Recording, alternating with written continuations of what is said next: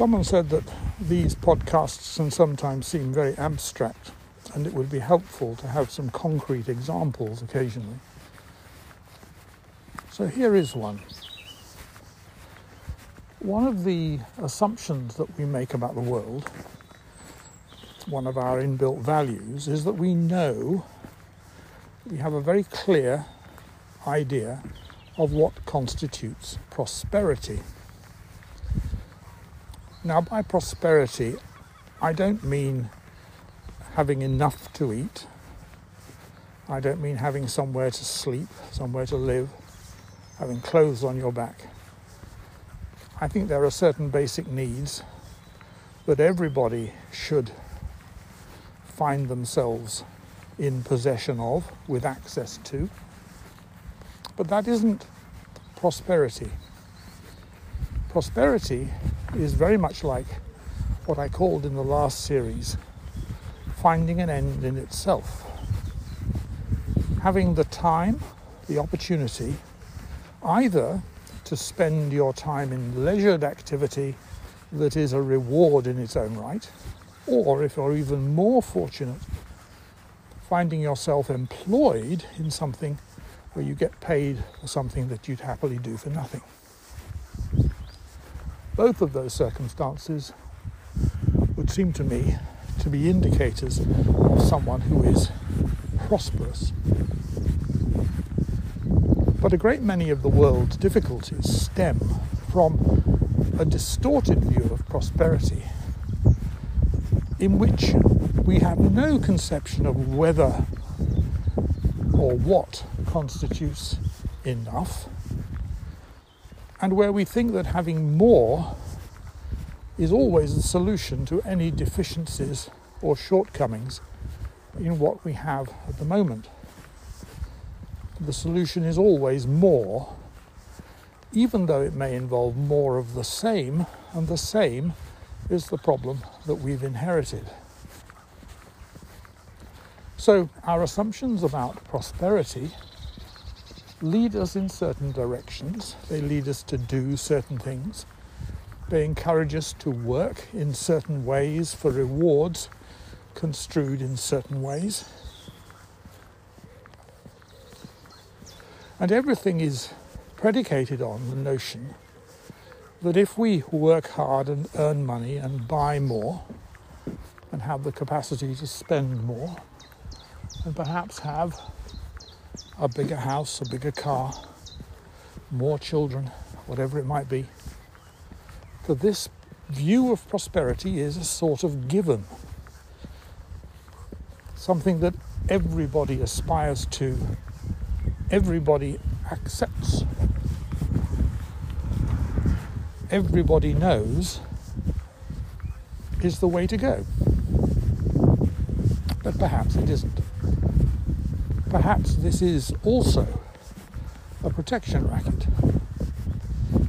It persuades us to engage in forms of life, to conduct experiments in life, in the concepts that Dewey and Mill advocated, that are all to be measured by a standard that, were we to look at it more,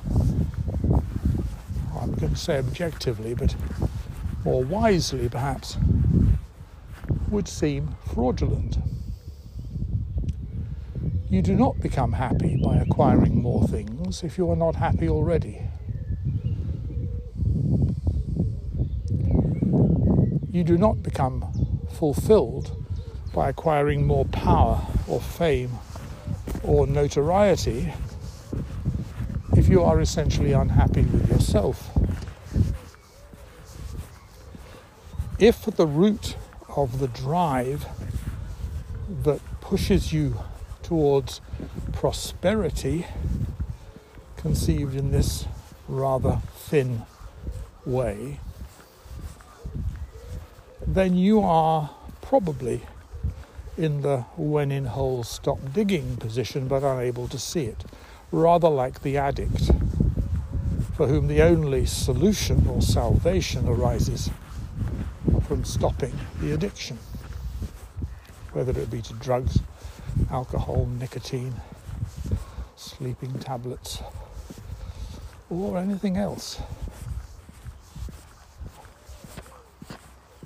There comes a point at which it's necessary to call halt, to say enough.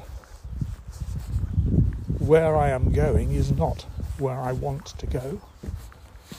If I haven't found my way to something where I can find contentment by pursuing this course for so long, then perhaps I should try a different course. Because the thing that I am striving for in order to achieve eudaimonia, happiness, fulfillment, contentment, satisfaction, whatever it might be, abundance, it might be the very means that prevents me from finding those things. It might be a protection racket.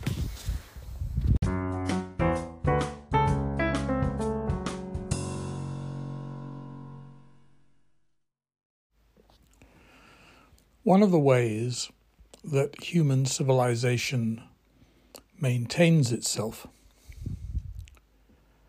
is to persuade us to argue about one thing when the real issue lies entirely elsewhere. This is an example of what the conjurer calls misdirection, of directing attention to something insignificant while all the trickery is being done by the other hand out of sight or where you would rather the audience were not looking. And I think that truth falls into this category.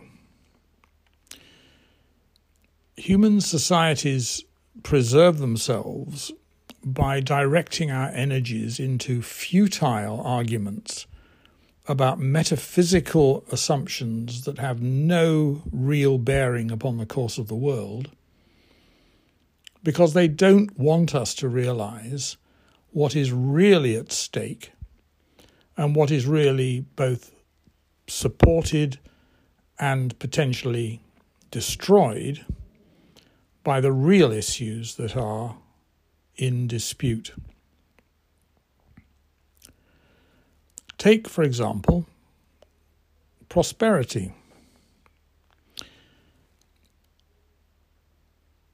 politicians, who are really just examples of us all, like us to think that prosperity is something we all understand and should work towards by doing an honest day's work in return for an honest day's pay and generally supporting the entire system of values, worthwhileness, and what matters that a particular country or tribe or culture or whatever it might be, or even the human race as a whole, has come to endorse.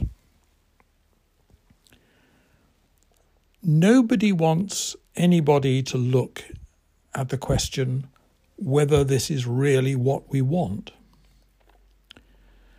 If one were to lay an axe to the root of the tree called prosperity by our tribe, our modern world, it would have far greater economic consequences than any advent of AGI, because everyone would start to say, I am not prepared to do any more than I need to do to obtain what I need to obtain in order to establish the minimum conditions for existence so that I can spend my life doing something quite different that doesn't involve the expenditure of vast amounts of money.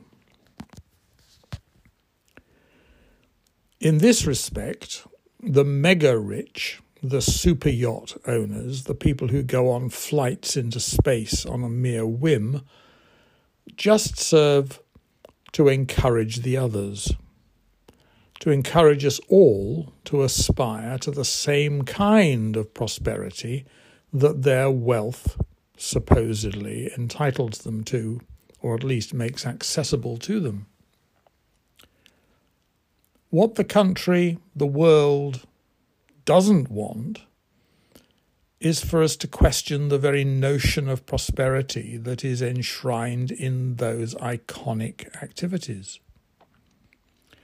Decide that you don't want a super yacht, or even a big yacht, or even a boat, that you don't want a Rolls Royce or a Bentley or a Ferrari or a Maserati or a Lamborghini or indeed a car, that you are perfectly happy, indeed more than happy, to endorse a completely different set of values,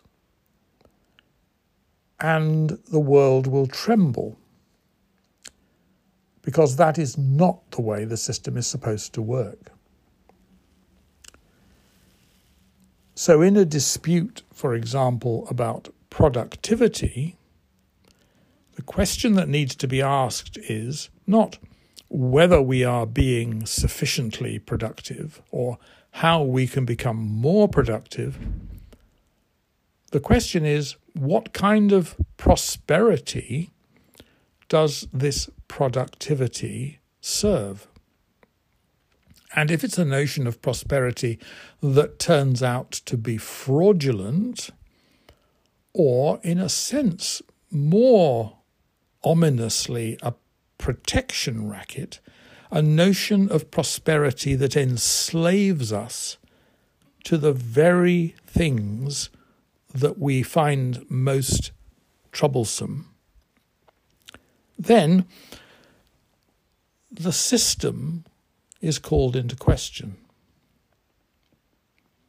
Now, everybody can see that the old adage about little, sme- little fleas have smaller fleas upon their back to bite them, and so ad infinitum, has many, many ways in which it can be applied. And it certainly isn't the case that the mega rich are controlling everything in order to make themselves richer. It's much more the case that the system itself is incapable of imagining or imaging anything else. The system thinks that we have no choice but to endorse this particular notion of prosperity. And one of the things I think we need to consider is whether that's actually in our best interests, whether it's, in other words, true. Thank you for listening.